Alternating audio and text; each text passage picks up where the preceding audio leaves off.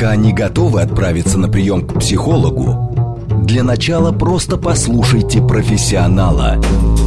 Примерьте расхожие обстоятельства на свои, личные. Программа предназначена для лиц старше 16 лет. Личные обстоятельства. Добрый вечер, дорогие друзья. Это программа «Личные обстоятельства», где все самое важное мы обсуждаем вместе. Есть такие периоды, когда хочется волшебства. Декабрь месяц, день рождения, начало весны. Да почти всегда хочется волшебства, но одни почему-то не хотят ничего, другие получают все и сразу, а третьи считают, что у всего мира должно быть одно желание и обязательно общее. В общем, как услышать себя, понять, что именно нужно непосредственно вам. Про исполнение желаний сегодня будем говорить. Пишите ваши вопросы, может быть, конкретные запросы. СМС-портал плюс семь девять два пять четыре восьмерки девять четыре восемь. Телеграмм, говорит МСК-бот для ваших сообщений. И не забывайте, что трансляцию нашу можно не только слушать, но и смотреть. А отвечает на наши вопросы психолог, кандидат социологических наук Анетта Орлова. Анетта, здравствуйте. Здравствуйте, здравствуйте, Вероника. Будет сегодня исполнение желаний? Мне кажется, обязательно. Какое-нибудь волшебство сразу. Ну, давайте, да, я думаю, что раз ты такой вопрос задала, то мы должны обязательно волшебство... Мы ведь каждый создает волшебство своими руками. Я с удовольствием подарю за лучший а, вопрос или за лучшую историю а, слушателям прекрасного радио «Говорит Москва» а, свой мастер-класс, практикум, именно практический, который проходит 27-го, и будет он онлайн.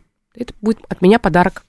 Потрясающе. СМС плюс семь девять два пять четыре восьмерки девять четыре восемь. Пишите свои истории, может быть, про то, как исполнялись ваши желания или какие-то вопросы для Анетты Орловой. Телеграм, говорит МСК-бот, туда тоже можно писать. Мы с вами свяжемся и все подарки раздадим. Но для начала а, вот есть такое мнение, Анетта, что а, мечта на самом деле это просто план просто план действий. Но тогда, с другой стороны, это все превращается в работу. Знаете, как вот Рейдалио говорил, не путайте э, свои цели и желания. Сразу есть ощущение, что это все про разное. И желание это как будто бы что-то спонтанное, капризное, плохое, несерьезное. Всегда ли нужны долгосрочные нам цели? Вот как не уйти э, на поводу своих желаний от э, действительно важных целей, но при этом не потерять вкус жизни? Ну, мне кажется, что ты сейчас озвучила такую важную проблему, когда в, нам, в нас, э, в любом человеке, есть разные его состояния. Да, и как говорил Эрик Берн, э, внутри нас всегда есть и маленький ребенок, э, в нас есть и родительская фигура, потому как мы ее интроицируем, когда общаемся с собственными родителями, там, с учителями. И есть взрослый, тот самый взрослый, который, ну, на самом деле, хорошо, когда он активен, и хорошо, когда он э, так чувствует себя в силе. Это как раз тот взрослый, который умеет находить баланс между детскими огромным количеством детских желаний, которые всегда наполнены потрясающей энергией. Почему желание это здорово? Потому что желания, они уходят корнями том числе и в наши инстинкты, в том числе в наши потребности, такие базовые. И очень часто в желаниях очень много психической энергии. В то время как, а, естественно, у нас есть а, ответственность, у нас есть определенные обязательства, у нас есть правила, нормы, ценности, все то, чему нас учит внутренняя вот эта фигура родительская. И как раз тот самый взрослый, наша взрослая часть, которая является таким переговорщиком. И вот как раз когда мы говорим умение ставить цели, это, по сути дела, как взять мечты, как взять вот эти базовые свои желания, и это очень важно, чтобы мы способны были желать и их правильным образом, ну, во-первых, проверить на подлинность, во-вторых, их возможно упаковать в те же самые цели. Поэтому, когда человек не умеет желать, и вот ему, например, говорят, а что ты хочешь в подарок?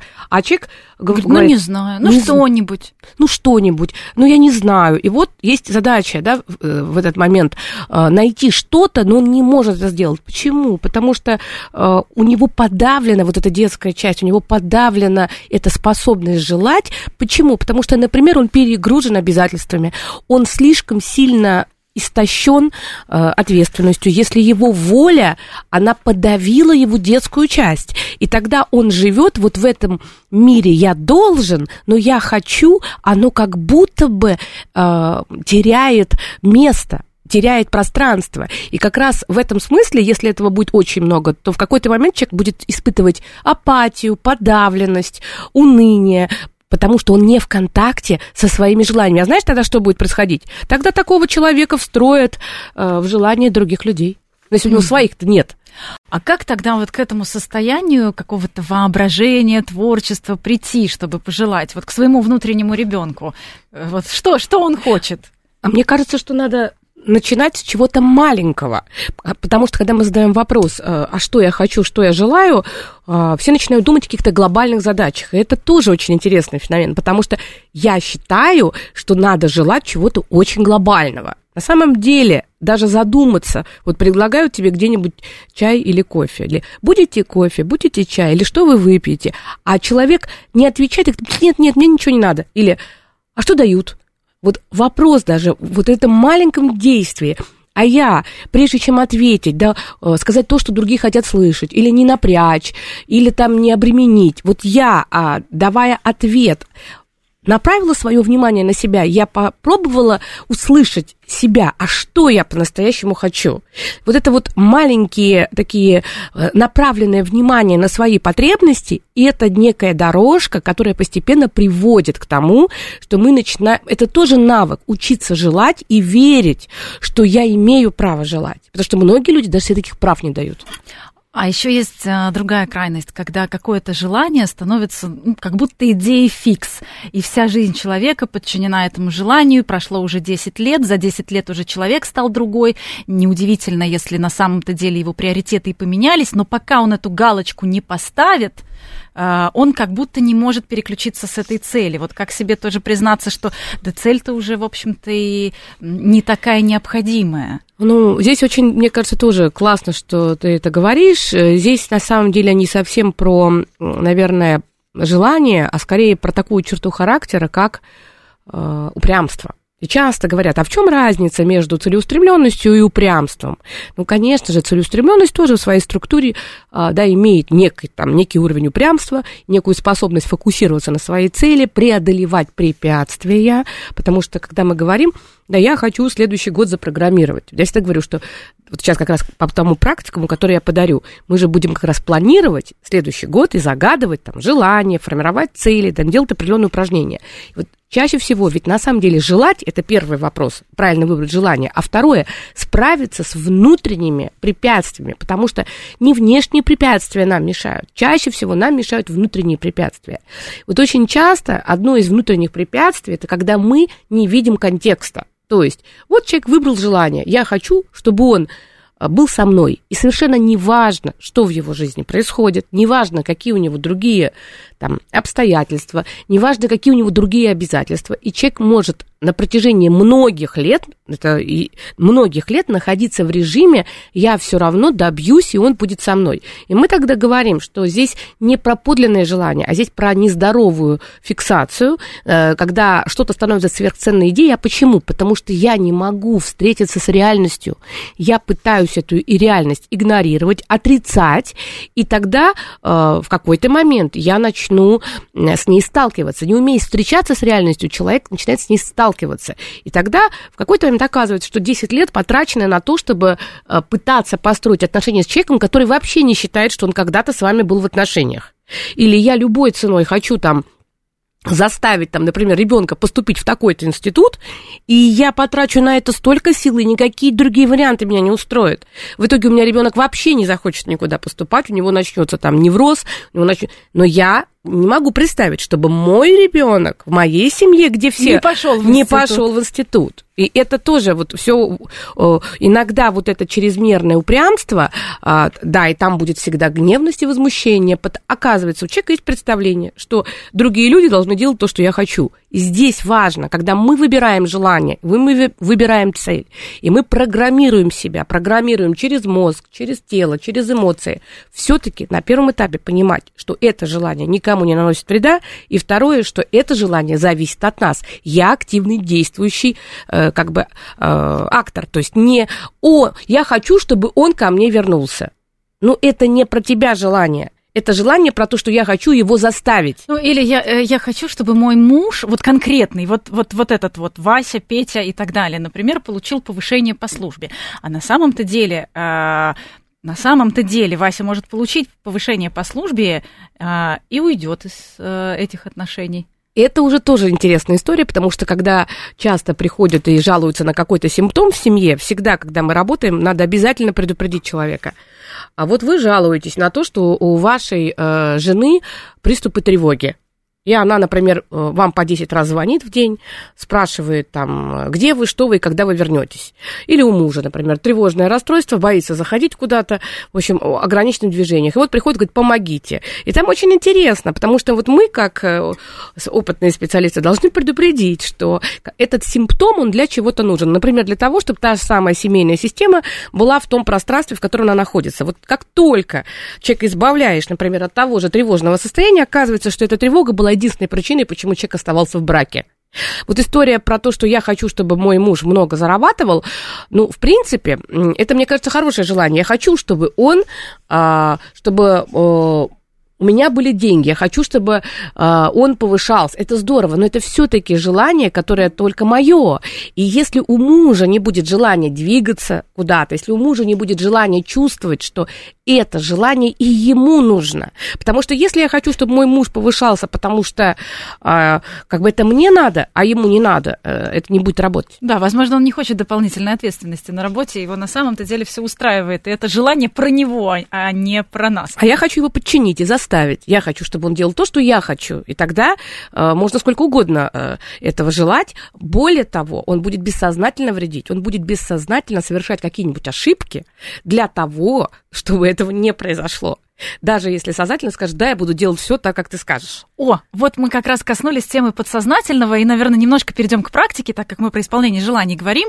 Одно из, наверное, самых распространенных, что советуют э, везде и всюду, это представлять себя в уже реализованных желаниях. Вот эта вот практика визуализации вроде бы должна перестроить э, в нас какие-то нейронные связи для того, чтобы мы перестали блокировать э, как раз э, способы достижения этих желаний. Насколько это работает? Анетта, нет ли в этом как раз какого-то, может быть, опасного обратного эффекта? Я думаю, что опасного обратного эффекта здесь нет. Э, опять же, любой инструмент можно использовать качественно, можно использовать как попало, можно использовать вообще с, э, скажем так, с отрицательным результатом. И у человека останется то послевкусие, да, в зависимости от того, как он этим воспользовался. Поэтому э, кисточка тоже вещь такая, да, в разных руках она дает дает разный результат. Особенно нож. Ну, это вообще, да. да. Кто-то разделывает ювелирно да. фрукты, а ну, кто-то, да. Да, поэтому это, конечно, очень сильно зависит от, от рук мастера. Или же, например, сейчас же очень модно, все на свете превращается, ну, сам делаешь как можешь, да, и этого достаточно. На самом деле, конечно, конечно визуализация это прекрасный инструмент для того, чтобы а, проверить как минимум на одном из уровней, как минимум в виде образной вот такой картинки, через наши сенсорные ощущения, через наши глаза, проверить, что та картинка, которая э, нам представляется, та картинка, во-первых, а, то, что мы ее можем представить, если мы ее можем представить, это уже говорит о том, что как минимум это что-то более-менее реалистичное. А дальше э, мы через правильную визуализацию мы можем попробовать почувствовать, а вот я там, то есть ты когда погружаешься уже в картинку, картинку а вот я там, и вот если я там, а, внутри этой картинки, как бы делаю вдох, и на выдохе как будто бы обу... вхожу в картинку, знаешь, как вот как в наряд, вхожу в картинку. То есть я внутри, не просто визуализация, я это вижу, а я уже себя вижу там. И не только вижу, но и чувствую. Там уже немножечко больше открывается возможностей.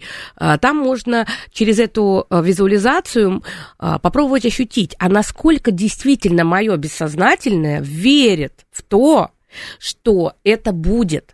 Это первый. Второй момент. То есть должно получиться. Второй важный момент. А когда я там оказываюсь, и действительно я внутри уже этого процесса, а все ли мне нравится? Потому что, ой, как часто бывает, что э, когда человек визуализирует на расстоянии, это одна история, но когда он погружается внутрь, и идет внутрь этого процесса, там вдруг у него оказывается очень много разных непонятных состояний. И вот тут важный тоже момент, который тоже, опять же, говорю, это сложно сделать самому, определить эти неприятные состояния. Это потому что бессознательное действительно считает это ненужным, либо эти неприятные состояния связаны с тем, что мне я сталкиваюсь с теми зонами избегания, с той зоной преодоления, с той зоной выхода из зоны комфорта, которые возникают, когда мне надо добиваться чего-то нового. И это тоже по-разному. И мы это чувствуем через ощущения, через телесные определенные реакции. И, но визуализация это первый шаг, и он классный. И если нам там хорошо, мы, например, погрузились, и мы внутри этого процесса, и мы чувствуем, что э, нам мне все нравится. Вот мне все нравится. Я представляю, что я э, вышла замуж за этого человека. У меня были, у меня были такие кейсы, когда девчонки реально по три, по четыре встречи не могли представить, что они выходят замуж. Вот они не могли. И когда невозможность представить свою свадьбу, а потом, когда э, уже глубже копали, исследовали, например, родители плохо жили. Родители жили плохо, они жили друг с другом, они не изменяли, но при этом они никогда не проявляли чувство взаимного тепла. И у девочки сформировалась идея, что написать... семья это не отсутствие романтики, это какая-то какая-то такая бытовая история, да? А, это в первую очередь, это, знаешь что, это, э, да, это бытовая история, и это конец любви. Вот это самое главное. То есть вот как раз история а, это конец любви. И если э, начало брака это конец любви, и, и она попадала постоянно либо в отношении с несвободным мужчиной, либо в отношении с мужчиной, который не может быть на расстоянии. Но когда она... И потом она, слава богу, мы, э, мы это хорошо искала, слава богу, она вышла замуж. Но первый год, первый год – когда в браке, да, а, очень сильное раздражение а, вызывала любая тема быта. Но не потому, что она там не хотела что-то делать, нет, а потому что она постоянно следила за своим а, мужем, как он должен к ней потерять интерес, потому что если ты живешь в одном доме, то интереса быть не может. И вот она отслеживала, и она когда приходила, приходила, и это было совершенно, э, ну, фактически она себе надумывала. А у другой девочки а, брак, а, ей казался, что она недостойна что вот этот брак это такая идея, потому что мама все детство говорила, ты не, кто тебя возьмет замуж. И вот она не могла визуализировать. И через визуализацию, получается, был доступ к той проблеме, которая внутри человека. При этом, э, чтобы было понятно, она приходила и говорила, мне этот не подходит, мне тот не подходит. Это девушки красивые, это девушки успешные. И э, как бы за этого я не хочу, а этот недостаточно то. А на самом деле внутри вот это внутренний страх.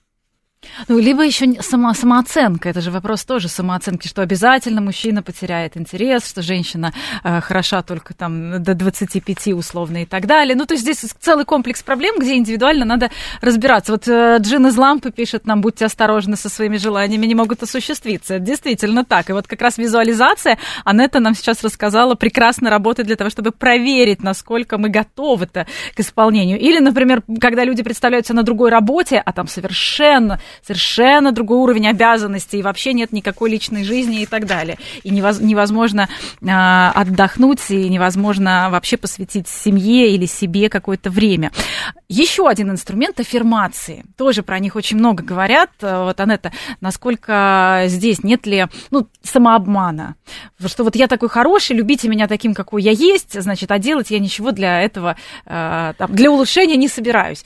А, есть ли такая опасность?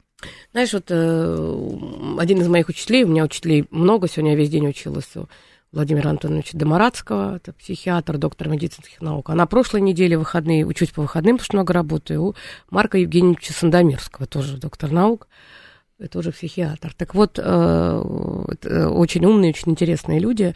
Так вот, э, Марк Евгеньевич Сандомирский как раз вот сказал, говорит, что сейчас время э, серендипности. И мне так понравилось это слово, я теперь уже три раза на этой неделе его повторила. Какой-то интуи... Глав... интуиции Да, да, да. Главное правильно его произносить. Да, серендипность. То есть э, это история про то, что сегодня э, новое время. В этом новом времени мы к своим целям идем не так по прямой, как шли раньше. И э, потому что сейчас весь, вся, все наше пространство, оно становится таким очень похожим на тот самый мифологический, помнишь этот, эм, как назывался, лабиринт, лабиринт Минотавра. И в этом самом Минотавр, Минотавр, как некая такая на символическом уровне то чудовище, это на самом деле то, что внутри нас нас ограничивает, да, вот этот вот внебрачный ребенок царя Миноса в виде вот этого быка страшного. И а, как раз вот этот а, а вот это Ариадна, это как раз про то наше, ту нашу потребность нашей души а, все-таки найти, найти дорогу, а, преодолеть и снизойти в лабиринт, в глубину, в темноту своей психики и на, преодолеть что-то и выйти оттуда, вернуться обновленным. Это, в принципе, как в разных да, мифологии, снисхождение в определенные миры, да, в миры другие. И вот э, как раз э, сегодня мы все проходим лабиринты лабиринты, потому что то, что можно было там 10 лет, 20 лет, 40 лет назад, сейчас по-другому. Сейчас все стало сложнее, потому что информационная революция, потому что очень э, все динамично и очень высокий уровень неопределенности. И в рамках вот этого всего серендипность становится наиболее такой востребованной. А это значит, что умение двигаться не по прямой, а, а через определенные круги. И здесь очень важно э, сочетание логики без которой сейчас нельзя. Именно поэтому мы говорим о том, что одна из э, важных современных компетенций – это критическое мышление. И нам надо обучать своих детей, чтобы они умели критически мыслить. Иначе они станут легкой добычей вообще, э, чем им будут засорять голову. А второй важный момент – нам нельзя перегрузить наше мышление, потому что мы живем в эпоху людей, которые настолько захвачены всего лишь одной функцией нашей психики мышлением, и при этом не могут опираться ни на ощущения, ни на интуицию, не на чувства, и они настолько... Кстати, это сразу, да, психосоматический спектр, это люди с психосоматикой, это те самые перфекционисты, это те самые обсессивные навязчивые движения, это э, та, та самая причинная тревога, панические атаки. Почему? Потому что перегружена функция мышления. Вот получается, с одной стороны, мы должны мыслить критически, идти к своим целям, а с другой стороны, нам нужно опираться на логику, нам нужно опираться на логические наши способности, то, о чем ты говорила. Получается, что сейчас время, и аффирмации, они как раз входят куда? Они входят в такую э, одну лишь часть Одна лишь часть – это э, влияние, опять же, проверка, э, верификация э, определенных наших целей, определенных наших убеждений. Например, мы хотим иррациональное поменять на рациональное. Ограничивающее убеждение, например, я ничего не могу сделать нормально, на убеждение э, у меня есть ресурсы, чтобы э, создавать что-то. Ну, это я так... Это будет работать. А если, например, у меня есть убеждение я не могу построить свою личную жизнь, а я, прочитав где-то, увидев, что надо придумать себе э, аффирмацию, скажу, э, так, все круто, я нравлюсь всем мужчинам, то понимаешь, вот... Да, я специально поизучала аффирмации, это позитивные установки. Вдруг кто-то случайно не знает, такие позитивные установки. А, там чего только нет, да. И вот как раз меня именно это и смутило. Конечно. То есть аффирмация, она, тоже это проводились исследования, есть научные статьи, что для того, чтобы, аффир... можно назвать как угодно, аффирмация действовала и работала, это всего лишь, просто так модно называется, это всего лишь убеждение, которое при правильной работе, опять же, разными методами можно инсталлировать. И вот эта инсталляция, опять же, она, кстати говоря, тоже происходит через тело. То есть мы должны проверить новое убеждение. Я притягательна. И это хорошее убеждение, потому что оно достаточно, оно нормальное, а там, оно, я привлекательна, это хорошее убеждение. Но если я скажу, я нравлюсь всем мужчинам, или все от меня без ума, то я боюсь, что можно привлекать только нездоровых мужчин к себе, да, потому что э, аффирмация может сбываться, только она будет сбываться, э, ну, странным образом, потому что нам важно, чтобы даже самая прекрасная аффирмация проходила наши логические фильтры. Без бредовые, бредовые аффирмации не будут сбываться развиваться. Тоже вот сейчас это, понимаешь, э, Вероника, сейчас такое время, когда нам все время предлагают некую инфляцию, я не про денежную. Нам каждый раз что-то вот инфляцизируется. Ну, например, там сидит ножку на ножку там какой-нибудь там человек в какой-нибудь сети и говорит, «Э, за три дня я вас научу, как стать богатым. Что вам стоит? Раз, два, упал, отжался, загадал. В следующем году сразу купишь там дом или сразу купишь там Э, там, какую-то дорогую машину. Вот здесь очень важно, чтобы это было близко к реальности, круче, чем реальность, но близко к ней. Если, иначе это очень сложно. Я поняла, что у нас сейчас... Э, у нас скоро, да, будут новости, но это э, невероятно полезная сейчас была информация о том, что аффирмации как позитивные установки хороший инструмент, которым опять же нужно очень умело пользоваться и не пытаться подменять реальность, да, действительно, то есть, если мне что-то не нравится в своей внешности, но я хотела бы перестать себя за это, э, ну, скажем, уничтожать, то можно сказать, я готова к тому, что становлюсь лучше, я готова к тому, что могу понравиться, правильно? Примерно так оно и должно работать, но без, конечно, вот этих историй, где я нравлюсь всем просто за то, что я есть и, и, и не собираюсь улучшаться. Хотя и такие люди есть прекрасные, и мы очень рады. Э, совсем скоро продолжим, сразу после новостей. Пока не готовы отправиться на прием к психологу, для начала просто послушайте профессионала. Примерьте расхожие обстоятельства на свои, личные. Еще раз приветствую всех, кто, возможно, к нам только что присоединился. Это программа «Личные обстоятельства», и мы сегодня говорим об исполнении желаний. И у нас в гостях сегодня психолог, доктор социологических наук Анетта Кандидат. Орлова. Кандидат.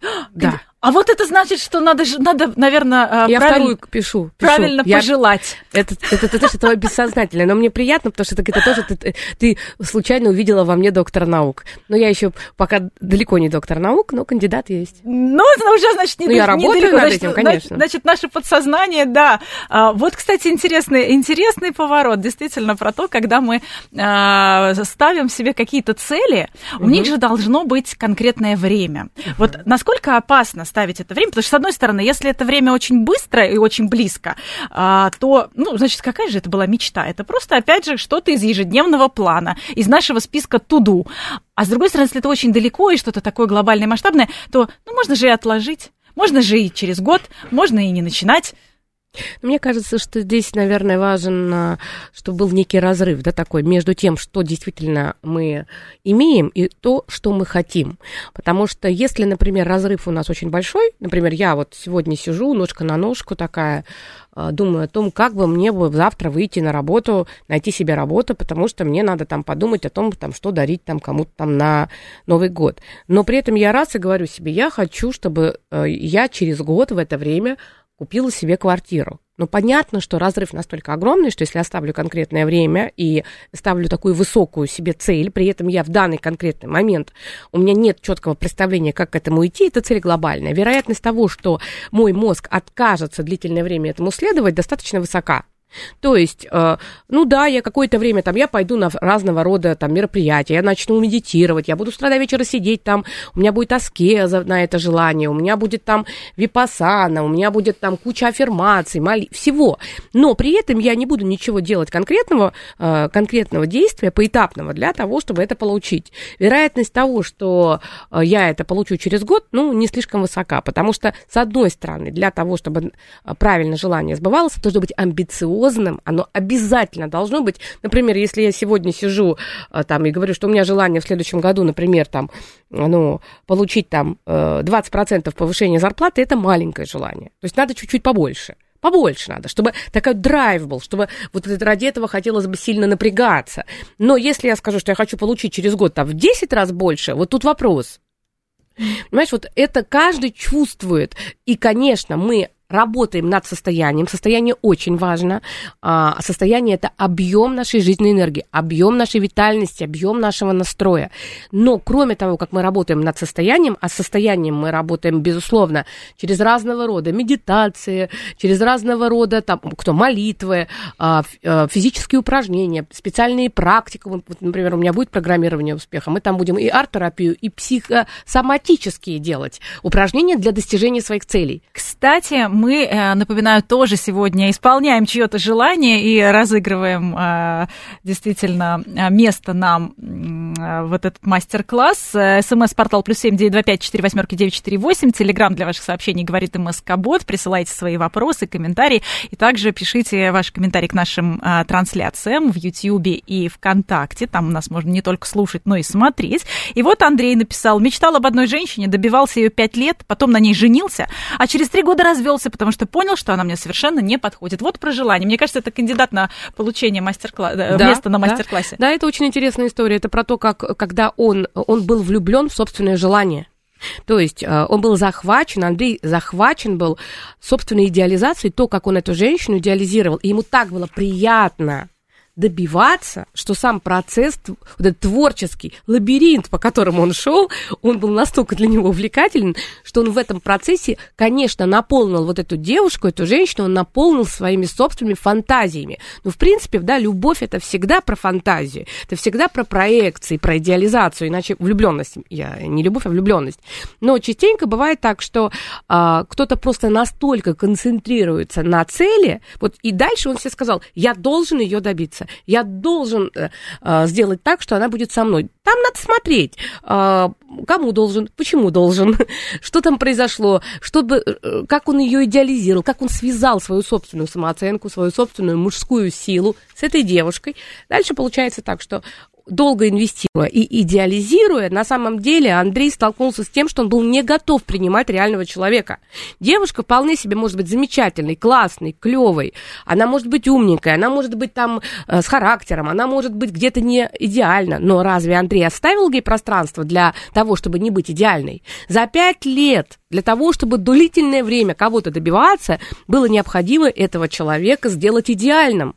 И, кстати говоря, идеал это верный способ для того, чтобы ну, не выстраивать э, вот это вот настоящий контакт. И когда он попал с реальной девушкой, с реальной женщиной, которая вообще-то ну, просто человек, ему стало трудно и скучно. И, кстати говоря, это тоже типаж людей, которые постоянно э, влюбляются, и только влюбленность, такой романтики неисправимые. Потому что во время влюбленности можно идеализировать. И потому что у нас в этот момент появляется ресурс. Мы как будто все наши системы работают на 150%, и мы можем и не спать, и работать два раза больше для того, чтобы покупать подарки, дарить подарки, для того, чтобы себя получать подарки, получать подарки себя держать в хорошем состоянии. Ведь действительно ресурс – это очень важная история, когда ты загадываешь какое-то желание или когда ты достигаешь какую-то свою цель. Ну да, потому что объем психической энергии, которая у нас в активе находится, а, она очень сильно влияет на то, как наша реальность преобразуется. Наш мозг, он работает как трансформатор. И, если, и опять же, мы формируем пространство вокруг себя.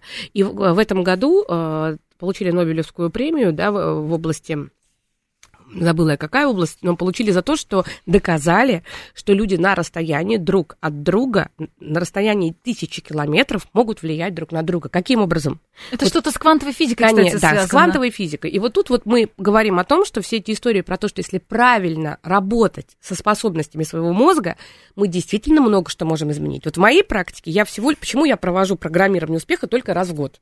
Мне все время говорят, Анет, у тебя такой тренинг, да, он как бы, это он очень успешный. Этот тренинг, он прямо топовый.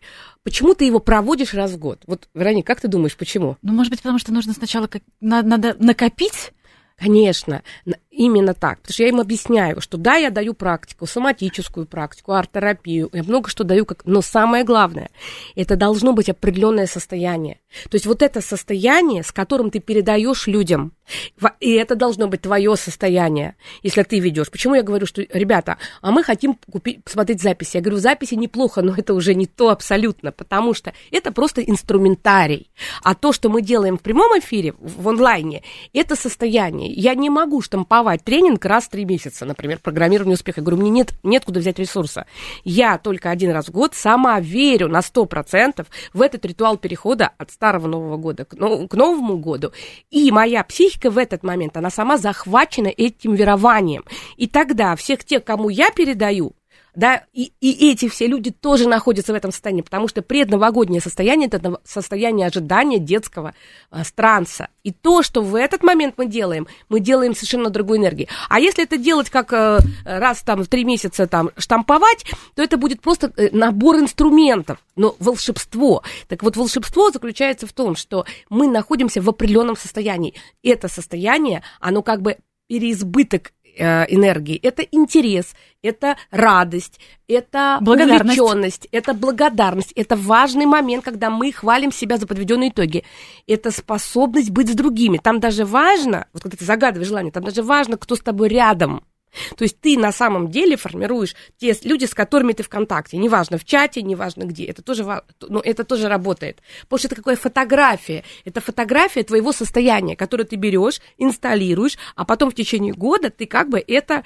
Вот. И я хочу сказать, что состояние это важно. Поэтому, если, например, вы перед Новым годом со всеми переругались, или если перед Новым годом вы всем сделали подарки, вы подумали обо всех, вы всем все купили, но вы нифига не купили подарок себе, ну о каком состоянии можно говорить? Потому что вы подумали обо всех, вы всем создали состояние. Но когда ты заботишься, тебе тоже это приятно. Но очень важно, чтобы наша психика знала, что один из самых важных людей для вас это вы сами.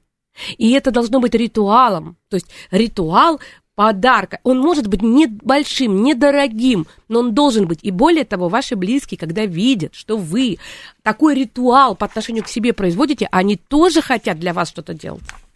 Вот, кстати, а, мы коснулись вот э, этой истории а, запрет на желание, когда ты действительно ничего не хочешь, потому что ты либо не в ресурсе, и ты начинаешь думать, ой, сейчас я пожелаю, нужно будет еще больше работать для этого, а если оно не, не исполнится, то тогда это огромное разочарование, проще вообще ничего не желать, или наоборот, это желание слишком стыдное. Вот хочу красивое платье. Какое красивое платье? Тебе сколько лет уже? Какое платье? Или а, я хочу, например, Или у тебя высшего образования нет, да, а ты да. Хочешь. Да, да. Или я хочу отношения. Куда мне отношения? Мне 54 года. Тут девушка сказала, женщина сказала, мне, говорит, 54 года, какие тут отношения? Я говорю, понимаете, вот это ограничение внутреннее, которое не позволяет человеку даже желать. А потом, когда она видит, что у других женщин это все получается в любом возрасте, она расстраивается. Или, например, а, ну все, я развелась с одним мужем, все, у меня теперь больше ничего не будет, все, запрет. Теперь жертвую и живу дочерью. Это, нет, это очень неправильно, потому что мы состояние тогда будем уничтожать не только у себя, но еще и у собственной дочери. Ну, или, а, например, недостаточное количество а, вариантов. Девочка, ты что хочешь, чтобы тебе оторвали голову или на дачу? Да, в общем-то, не то, не то, и как-то сразу... Это прозвучало серьезно. Э, подожди, я должна это обработать. Мой мозг отказывается обработать это. Да, или, или например, наверное, личная жизнь вообще не для меня, а просто э, там, где э, попадаются там потенциальные девушки или парни, ну, просто никто не нравится. Но это очень интересно. Не совпадает. У меня подружка, она каждый год загадывала желание про то, что она хочет выйти замуж. А потом она мне говорит, слушай, дорогая моя, я так хочу поехать, поедем с тобой, поезжай, поедем со мной э, отдыхать. И я поехала с ней отдыхать. Это был такой прикол. Мы попали в самый там крутой, дорогостоящий, э, замечательный отель, не буду говорить в каком городе у нас. И там все очень статусные, очень влиятельные, но глубокие пенсионеры с женами. То есть, и вот она, и это было так интересно, она там каждый год, у нее, у нее отпуск всего месяц, две недели, и в этом две недели она провела, это было так прикольно, потому что она наряжалась, у нее каждый день наряд, значит, э, она Для себе... пенсионеров с женами. Она красивая, она так красиво выглядела, она наряжалась каждый раз, у нее была целая комната а, вот этих нарядов, и я ее фотографировала изрядно, потому что все было красиво, и надо было видеть, что ее даже обожали эти женщины взрослые, то есть там женщины, там 75 лет, там все. Они даже не ревновали своих мужей, они радовались, что ходит такая красивая девушка. Мужья там прям сразу такие расправляли Прям да, но она, та, но она там не решит вопрос. И вот она сидела и там и говорила, как ты думаешь, почему у меня не устроена жизнь? Я говорю, а почему ты не поехала в простой, недорогой, буквально там чуть-чуть э, там ниже, обычный, где ребята все, которые там э, нормальные, продвинутые там в, на, в горах катаются, обычные ребята все. Почему ты приехала? Она такая сидит, думает, не знаю. Я говорю, потому что бессознательно ты нифига не хочешь замуж ты не хочешь выходить замуж. И когда мы стали исследовать, ну, конечно, просто она же не моя клиентка, я же не буду, э, как, как сказать, э, совершать, причинять добро, лезть человеку в его голову, если он, у него не было такого запроса. Но там, когда она мне стала жаловаться, я говорю, подожди, говорю, ну ты прости меня, тут просто не за кого выходить. Тут просто даже а, а, днем с огнем невозможно. Но все восхищены. И тогда мы пришли к тому, что для нее самое главное, чтобы ею восхищались. Mm-hmm. То есть ей важно, чтобы ею, и она где бы она ни была, ею все восхищаются. Но когда она попадает в отношения с кем-то, очень быстро идет разрыв. Потому что она хочет, чтобы в отношениях бесконечно ее восхищались. А отношения это ведь про настоящее, ну, про живое. Не только про восхищение. Да, и чтобы письма писали, и а, серенады под окном. Кстати, про вот а, написание. А, написание сценария тоже а, рекомендуют такой инструмент, чтобы желания исполнялись. Напишите при себе сценарий, или хотя бы напишите 55 раз, 5 дней подряд, одно и то же желание. Вот, Анетта, это про что? Это про то, чтобы все-таки зафиксироваться и а, самому себе ответить честно на вопрос, а чего я хочу. Что когда ты это уже написал, ты посмотрел и подумал, ну да, наверное, это мое желание, наверное, это не мамина, не папина, там, не, может быть, какой-то дамы из дорогого отеля. Мне кажется, что это хорошая практика. Она понятно, что если бы все так было просто, то ну, э, все бы сидели бы со своими желаниями. Но, но практика неплохая. Опять же, тут важно выбрать то желание, которое действительно твое, настоящее. Обязательно его проверить через свое тело, что оно тебе подходит. А дальше, почему бы не писать? Я, кстати, тебе скажу про себя в жизни. А, мне было сколько? 22 года. И я а, задумала, что, в общем, все, я хочу со своим молодым человеком разойтись, и я хочу а, влюбиться. Я хочу совершенно других отношений. Это был июль и это, я помню, что тогда я такую взяла тетрадку, до сих пор я ее сохранила, и я стала писать. Я встречаю человека, вот до сих пор помню формулировку, который мне подходит. Там я где-то услышала, что надо писать 22 дня, что-то еще, там я уже там, э, ну, какое-то было правило. В общем, я э, настроилась, села, и э, 22 дня решила писать. Но через 7 дней я встретила собственного мужа с которым я уже живу, уже боюсь спросить, сколько лет, сказать. Вот То есть, ну, да. вот, и тут вопрос, да, практика ли это помогла, или на самом деле была внутренняя уже готовность, которая через эту практику, как бы, она просто еще шаг. Но самое смешное было, как мы с ним встретились, тоже было интересно, потому что тоже про желание. Я выхожу, иду в магазин, и, мне, и э, там и, э, мужчина мне говорит, давайте я вас там куда-то подвезу. Я говорю, ой, как здорово, да, а то я опаздываю на свидание. И он, значит, меня подвез на это свидание. Я, значит, пошла, и вообще проходит там еще, может быть, там, ну, там неделя, и мы опять встречаемся. Он говорит, а вы что делаете? Я говорю, я говорю, опять иду говорю, на свидание. Он говорит, ну давайте я вас отвезу. И вот потом это все преобразовалось. Очень быстро мы с ним, э, у нас закрутился, он встречался с девушкой, я встречалась там тоже с молодым человеком, но я хотела уже изменить отношения. У него было все по-другому. Ну, в общем, вот, пожалуйста, кто его знает? Может быть, э, если бы я не писала бы это все, бы этого бы не произошло бы. А, Анетта, еще один претендент, мне кажется, на получение места на а, мастер-классе. А, Анастасия нам написала, как проверить через тело, что желание вам подходит? Вот действительно, что оно именно ваше. Вот, вот есть, где оно должно Если простым, э, это, это целая система. Э, вот я думаю, что да, мы подарим Анастасии э, практикум, и в рамках практикума там мы тоже это будем делать. Но если простыми словами, вы видите картинку, мы сейчас, я дам такую маленькую часть. Вы видите картинку, вы в нее заходите, и вы погружаетесь в эту картинку, это то есть ваше желание, оно как будто уже сбылось. Вы там, внутри. Ну, его правильно надо сформулировать, а потом в него заходить. Если вы в него заходите, и вы чувствуете, что вам хорошо в теле, что у вас нет сжатия, что у вас нет неприятных ощущений, что у вас нет каких-то эмоций, которые вам неприятны, то есть вы чувствуете, что вам там хорошо, то мы говорим о том, что это желание, оно нормальное, оно подходит, нет никакого отторжения. Если там есть вот эти всякие негативные моменты, то там надо смотреть. Там может быть, потому что желание вам не подходит, а может быть, потому что желание от вас требует трансформации, инвестиции от вас. Ведь люди хотят, чтобы все получалось просто так. Никто не хочет инвестировать в то, чтобы достичь цели. А ведь на самом деле жизнь, она другого от нас требует. Сейчас тем более. Сегодня я всегда говорю, что делайте, отдавайте, дарите, создавайте. Потому что вот спросишь, часто люди говорят, я хотела бы найти место, я хочу, ну, как бы мне бы куда-то пристроиться. Я все время говорю, слушайте, говорю, в речи это все. Пристроиться сейчас будет сложно. Найти место проще, но тоже ты придешь на то место, которое бы тебе дадут, э, но это будет чужое место, ты туда придешь, и там, да, ты должна будешь как-то попробуй что-то создавать. И очень часто приходит такое дурацкое место, там все так плохо, там все так плохо. А что ты сделал, чтобы это место было лучше? А что ты отдал? Потому что люди сориентированы на то э, очень часто, что им не дают.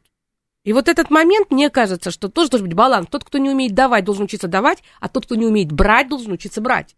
И это будет у каждого по-своему. Вот начинать надо с подарков, понимаете? Если вы, э, например, уже заведомо всем сказали, что вам подарить, но сами никому ничего не приготовили, подумайте о том, что система будет просить вас дарить, давать. Если вы будете давать, вам будет больше возвращаться. А если вы всем все сделали, но при этом сами для себя не позаботились и ничего не заказали ни у кого, то вероятность того, что вам будет легко достигать цели, невысокая, потому что вы всю свою энергию раздали. Вы что оставили себе? Это огромная важность для того, чтобы достигать цели, я сейчас даже не говорю про волшебство, у нас должен быть объем энергии, объем ресурса. Этот объем ресурса дальше через целеполагание мы можем правильно направить. Вот объем энергии, это топливо в нашей машине – но нам, безусловно, нужен навигатор. Если мы с вами сядем и будем в хаосе ездить в одну сторону, потом в другую, потом в третью, потом в пятую, извините, мы все топливо разбазарим. Но если мы с вами будем иметь прекрасную цель, и нас там будут с флагами ждать, но у нас там не будет топлива в этой машине,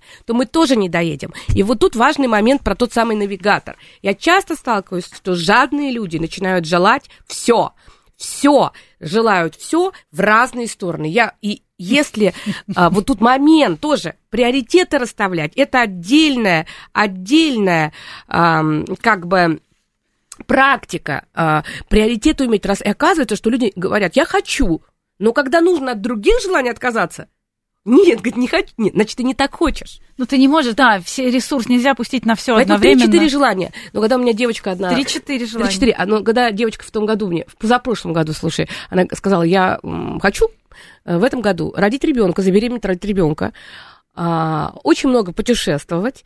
И третье желание это повыситься по работе. Это лебедь, рак и щука. Конечно. Два желания возможно, но три разных. С одной стороны путешествовать, с другой стороны ребенок. Ребенок это созидание, сохранение, и это некая остановка. Ты должен что-то дать. А путешествие в разные стороны – это функция ощущений, потребление удовольствий, это э, как бы переезды, это динамика, это не совсем подходит, да, и еще повышение по работе. То есть боюсь спросить, когда все это успеть. Ну, и главное, да. Тогда надо выбрать что-то важное, что-то, что более э, важное. А, вот э, время подведения итогов тоже важное время. Очень важное. Мне кажется, нельзя об этом не сказать перед тем, как желать что-то на свой следующий период, любой период, день рождения, Новый год. А, нужно подвести, наверное, итоги, с чем я прихожу к новым желаниям. Да, умение э, быть благодарным за то, что у тебя есть, это важный ресурс. И это очень сильно помогает нам накапливать ту самую психическую энергию, то есть пополняет наш э, вот этот вот топлен, топливный бачок. А, быть благодарным и самому себе, что очень важно. Знаешь, какое количество людей тратит огромное количество усилий для того, чтобы себя самосаботировать? Для того, чтобы самого себя, наоборот, разобрать, а не собрать. И очень часто, особенно когда при просмотрах вот этих бесконечных там э, людей, которые хвастаются своими достижениями, вот люди, которые не могут сами за себя порой заступиться, не могут сами себя поддержать, слишком критичные к себе, вот они залипли на каком-то профиле, где кто-то рассказывает, как он все на свете смог. Ну, у человека нарциссическая, понимаете ли, эйфория, вот он там выкладывает, как он вообще все на свете смог. Понятно, что это состояние определенной инфляции, которая у человека есть, когда он сам себя раздул до невероятных возможностей, и он от этого получает удовольствие. Это как бы одна из проблем нарциссического общества. Но в нарциссическом обществе будут те, кто раздувают и говорят, посмотрите, я бог, и будет огромное количество людей, которые будут себя чувствовать ничтожествами, недостаточно успешными, какими-то не такими. И вот в этом, ну, мне кажется, самая большая опасность, когда абсолютно успешные, нормальные, классные люди, а, это как вчера я была на одном канале, и там говорят, надо, чтобы рождаемость повышалась, и поэтому надо, чтобы по телевизору показывали людей, которые имеют много детей, когда у них очень дорогие машины, не буду называть там какие, ну, реально очень дорогие, когда у них дома, и вот все должны видеть, что вот у таких людей, которые престиж много рожают, семьи. престиж семьи. Я не, не выдержала, говорю, вы извините, пожалуйста, да, я говорю, но престиж семьи нельзя купить.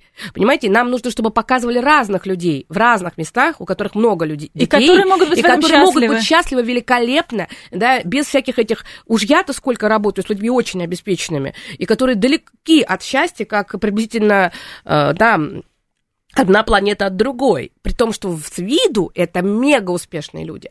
Но э, э, вот история про то, как надо хвастаться, показываться, а кто-то читает и считает, что он ничего не достоин, это э, неправда, не верьте этому, это э, не так. Начните с 50 пунктов, за что вы можете себя похвалить в этом году, самые маленькие пунктики, самые маленькие. Даже если вы остались на том же уровне, несмотря на все внешние обстоятельства, похвалите себя за то, что вы сохраняете себя, за, за то, что вы сохраняете себя.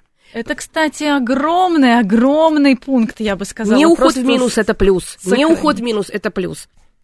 Да, действительно, это очень важно. А в случае, вот у нас буквально остается минутка, в случае, если желание, Анетта, вот если действительно два противоречащих желания, вот, к примеру, действительно и ребенка родить, и карьера, или там путешествие, и повышение по карьерной лестнице.